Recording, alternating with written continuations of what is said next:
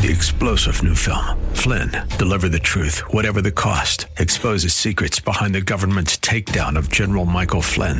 Flynn knew what the intel world had been up to. He ordered the first audit of the use of contractors. This set off alarm bells. He told the truth. He was the most dangerous person for Donald Trump to hire. They had to get rid of Flynn. Flynn, deliver the truth, whatever the cost. Available now. Watch it today. Go to salemnow.com. Salemnow.com. Today on Cornerstone Connection with Pastor Gary Hamrick. Real love is calling, listen, truth opens up your eyes. Mercy is waiting for you with every sunrise. Is it more scripturally consistent to say that I found Jesus or Jesus found me? Jesus found me. I was dead in my transgressions and sin. I wasn't even looking for Jesus. And he pursued me. That's the end of Psalm 23. Surely goodness and mercy shall follow me all the days of my life, and I will dwell in the house of the Lord forever. Follow me is actually in the Hebrew a military term that means to pursue.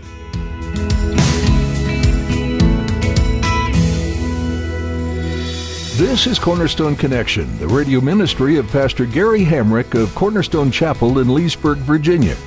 Pastor Gary is teaching through James. The phrase, I found Jesus, is very familiar if you've been in the church for any length of time. It's often heard in personal testimonies and even has been used in numerous Christian songs. While it's relatively harmless, it represents a misunderstanding of how our relationship with Christ works.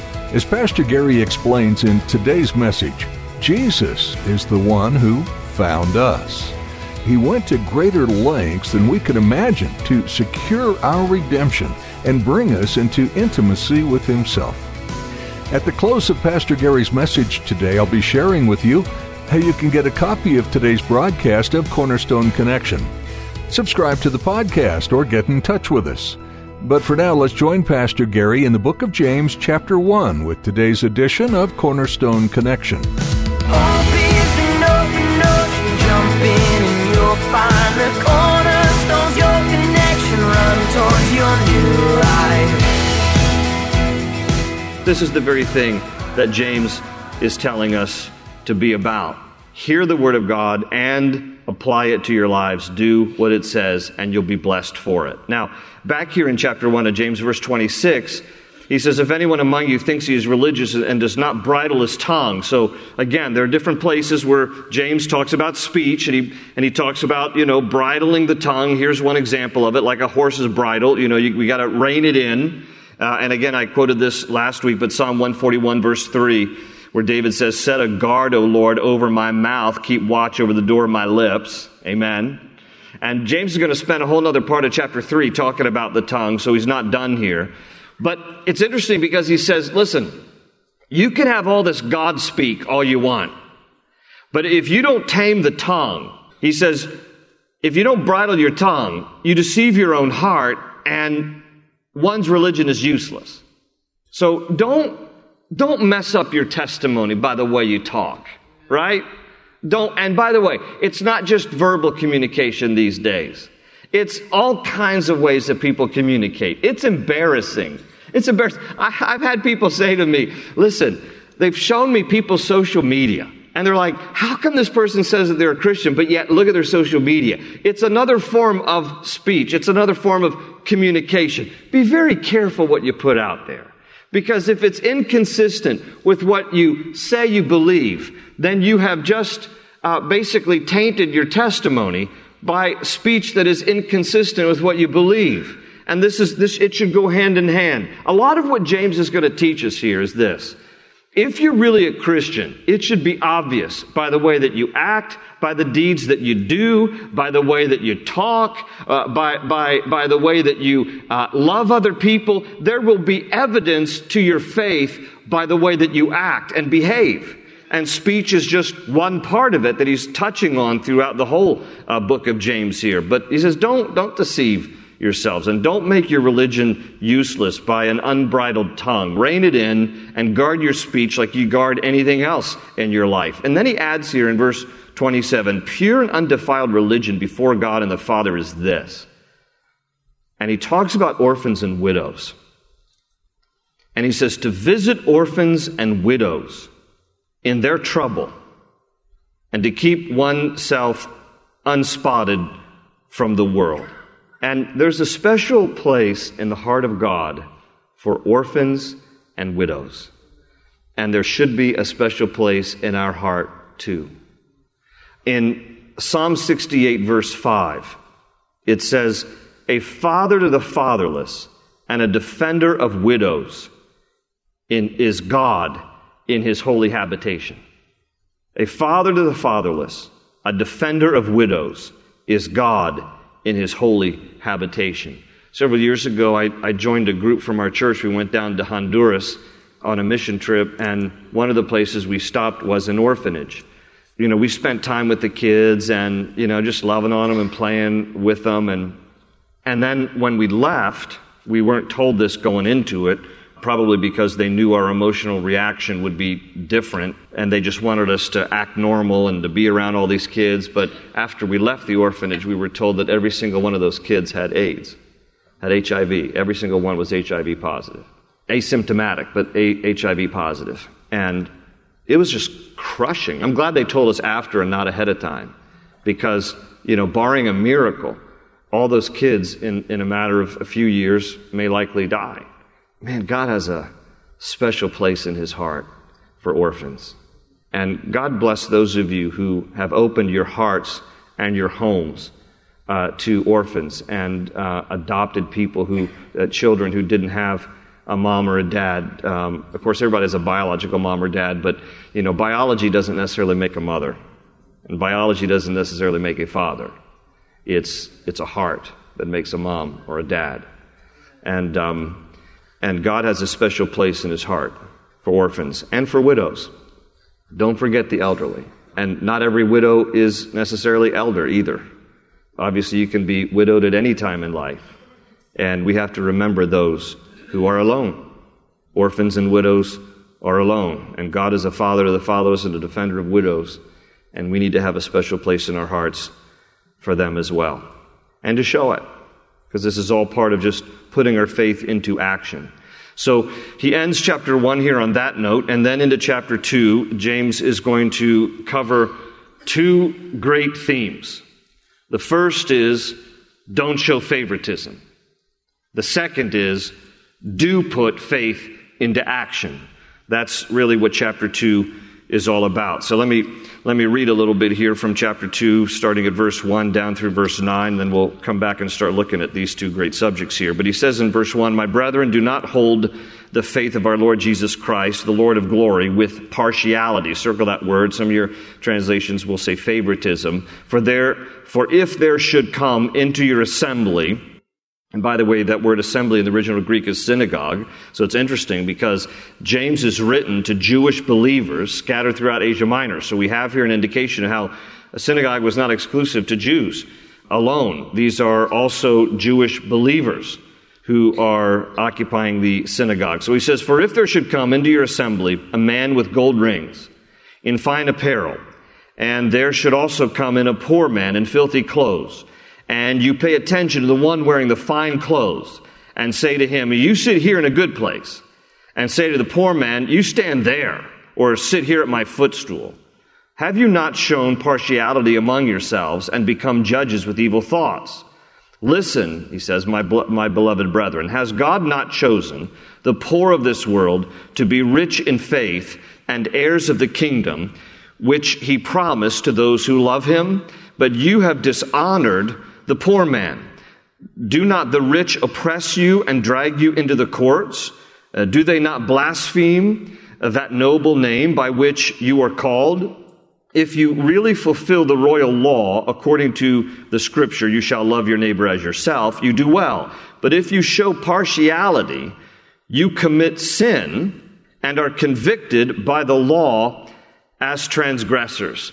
All right, so we'll pause there because this first thing that he's dealing with here is favoritism, and uh, he's pointing out the fact that, hey, uh, even in the church, unfortunately, Christians can be guilty of showing favoritism. And he starts out here in verse 1 by saying, don't. Don't show favoritism. Again, New King James and ESV and King James uses the word partiality, but that's what he's talking about. Don't show favoritism. And we can tend to get impressed uh, by people based on um, what they're wearing or what they're driving or how many letters are after their name, um, um, how, how, how good looking they are. I, I was reading an interesting study uh, it was a book actually written by Daniel Hamermesh called Beauty Pays Why Attractive People Are More Successful. And this just speaks to the fact of how people show favoritism. Because according to the study, listen to this studies show attractive students get more attention and higher evaluations from their teachers. Good looking patients get more personalized care from their doctors. Handsome criminals receive lighter sentences than less attractive criminals, and good looking people make 11 to 15% more than unattractive people. Isn't this amazing? I mean, how do you think I got this gig? But anyway, not true. But I'm just pointing out, according to these studies, that we can have certain prejudices and biases towards the way people look and how they're dressed. This is the kind of thing that James is talking about. He says, he says, you know, consider this. Somebody walks into the fellowship, they're really, you know, they're dressed to the nines, and you give them a special seat, but somebody else who hasn't bathed in a week, they look homeless, and, and you, you're going to put them in some, you know, corner of, of the sanctuary. I mean, how, how ungodly is that treatment of, of people? And so he says, don't do that kind of thing. Don't show favoritism. Don't show partiality here. And he, he says that it's a sin. He, he says in verse 8, if you really fulfill the royal law according to the scriptures, you shall love your neighbor as yourself. He says, great, you do well. And he's quoting from, from the Old Testament law, Leviticus 19, 18, love your neighbor as yourself. Uh, Jesus, by the way, raised that standard in John's gospel when he says, As I have loved you, so you must love one another. By this will all men know that you are my disciples if you love one another. So we are to love one another as he has loved us, not just love one another as we love ourselves. Under the old covenant, self was the highest standard. Under the new covenant, God is the highest standard. I mean, He's always the highest, but it was reduced in the Old Testament, uh, Old Covenant standard to mankind and how He can work His way, you know, and how, and how His um, deeds of righteousness can uh, prove His faith. But in the New Testament, you come to the New Testament, you're like, okay, Jesus is like, as I have loved you, so you must love one another. And by this will all men know that you are my disciples if you love one another. But James goes on here to say, if you show partiality, Notice that in verse, in verse 8, uh, uh, rather, verse 9, he says, You commit sin and are convicted by the law as transgressors. There are three reasons why favoritism is a sin. For you note takers, here's the first one. Number one, it is inconsistent with God's nature. He says there again in verse uh, 1, he says, My brethren, do not hold the faith of our Lord Jesus Christ, the Lord of glory, with partiality. You see, God doesn't show favoritism. It is contrary to his nature. So when we do it, we are acting in opposition to the character and nature of our Lord. In fact, in Romans 2:11, Paul simply says, God does not show favoritism. And there's this occasion in Acts chapter 10. Remember when Peter had to get beyond his own bias as a Jew towards Gentiles by being obedient to the Lord and going to the house of Cornelius, who was a Gentile, and preaching the gospel. Peter goes, albeit somewhat reluctantly, but he goes because he's a kosher Jew. He doesn't go into the home of a Gentile. So God tells him, I want you to go. He shares the good news of the message of, of Christ. He preaches the resurrection of Jesus from the dead. Cornelius and his whole family get saved. And then Peter will testify in Acts 10 verses 34 and 35. Then he begins to say, I now realize how true it is that God does not show favoritism but accepts men from all nations who fear God and do what is right. So Peter comes to this realization. He, he had been ingrained with the idea that as a Jew, he was, he had special status with God. And in the sense of the plan of redemption coming through a Jewish Messiah, through a Jewish race, yes, but not in the sense that the Jewish people were the only people who could be redeemed, that Jesus Christ came for all, to die for all, as many as would turn to him to be saved. And so Peter had to actually work through some of his own bias, some of his own prejudice towards Gentiles. And when he sees Cornelius and his family get saved, first Gentile converts in the New Testament, he says, I now realize God does not show favoritism, but accepts men from all nations who fear him and do what is right. And so if we show favoritism, it is inconsistent with God's nature. The second thing is, it is inconsiderate of others themselves. In verses 3 and 4 here of, of, James 2, he says, And you pay attention to the one wearing the fine clothes, and you say to him, You sit here in a good place, and you say to the poor man, You stand there, or sit here at my footstool. Have you not shown partiality among yourselves and become judges? Where does prejudice come from? Prejudging. You've judged someone, you've shown prejudice with evil thoughts. That's the word that's used there in verse 4. He says, This is actually evil. This is evil. And this is inconsiderate of others. Favoritism only shows not only how we pander to people, but it also reveals hidden discrimination against others. This is why it's wrong. There was a study done by Cornell University published in the Journal of Marriage and Family that found that siblings, just think about favoritism within a household, siblings who sensed that a parent consistently favored or rejected one child over others were more likely to show depressive symptoms as middle aged adults. You, as a kid, feel like mom or dad loved sibling a lot more. It was obvious. It wasn't just perceived, it was real, it was obvious. Those people who felt rejected because of the favoritism shown towards another sibling, in general, tended to grow up and have depressive symptoms even in adulthood. The discrimination and rejection that comes at the other end of favoritism can be damaging. The root of discrimination is pride. It's the sense that you or someone else is better than another. And it is inconsiderate of other people. And then, thirdly, it is incompatible with the law of love. This is what he says here in verses 8 and 9. He says, If you really fulfill the royal law according to the scripture, you shall love your neighbor as yourself. You do well, but if you show partiality, you commit sin and are convicted by the law as transgressors. And so, what he's saying here is Basically, God's not impressed with somebody's net worth. God's not impressed with the way that somebody dresses. God's not impressed with their education or their appearance. None of that matters to God. God evaluates a person's worth purely on the basis of the equal value that he has attached to every life. And how much is that of inestimable worth? God has attached equal value of inestimable worth unto every human being because he didn't die for a select few. He died for all because God so loved a select few. No, God so loved the world that he gave his only begotten Son. And that's the way we need to see each other as having inestimable worth in the eyes of God, so much so that God was willing to die for every single human being. There are two little tiny parables back to back in the Gospel of Matthew. Uh, one is the parable of the hidden treasure, and one is the parable of the pearl of great price. And I'm going to, it's only two verses. Each, each parable is one verse.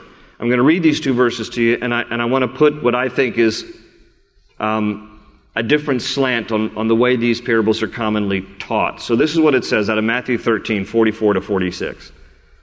Again, the kingdom of God, Jesus speaking here, again, the kingdom of heaven is like treasure hidden in a field, which a man found and hid. And for joy over it, he goes and sells all that he has and buys that field. Okay, that's the first parable. That's the parable of the hidden treasure. And then the parable of the pearl of great price, he says, again, the kingdom of heaven is like a merchant seeking beautiful pearls who, when he had found one pearl of great price, went and sold all he had and bought it.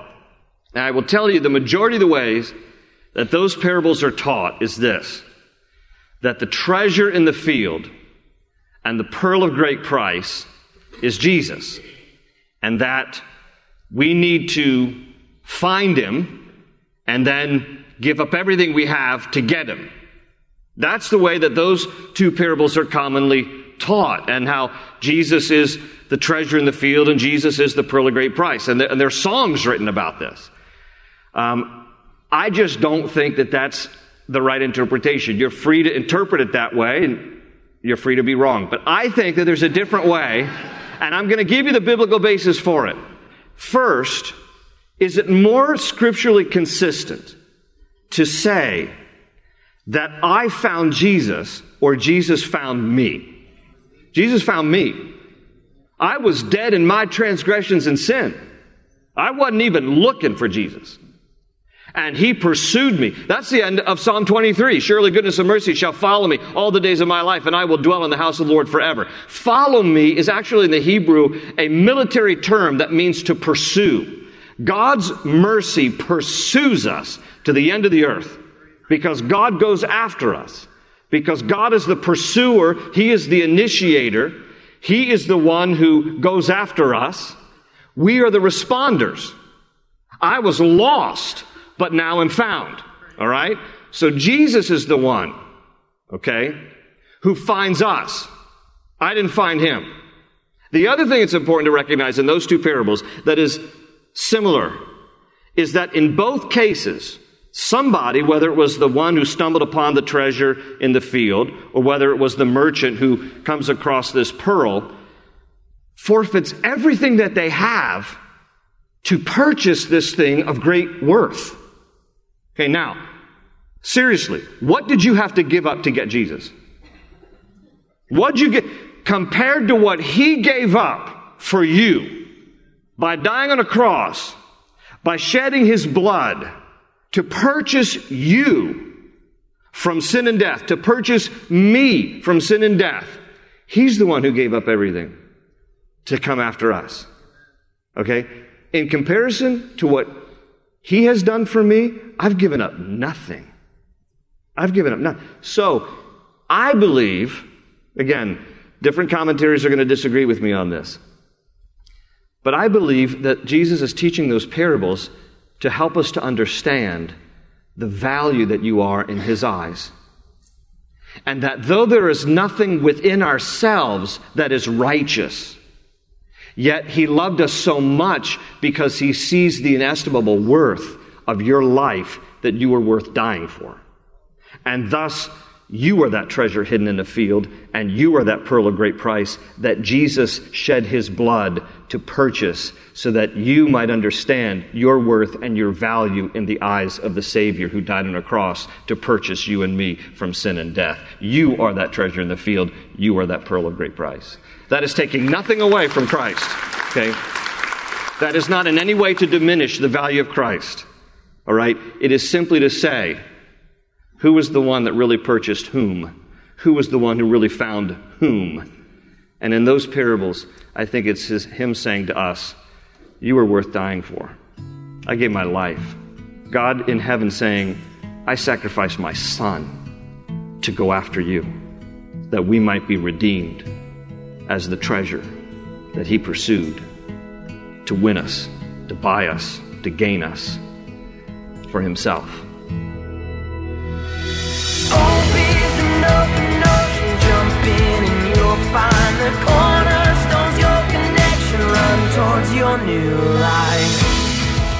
Following Jesus isn't a one time decision.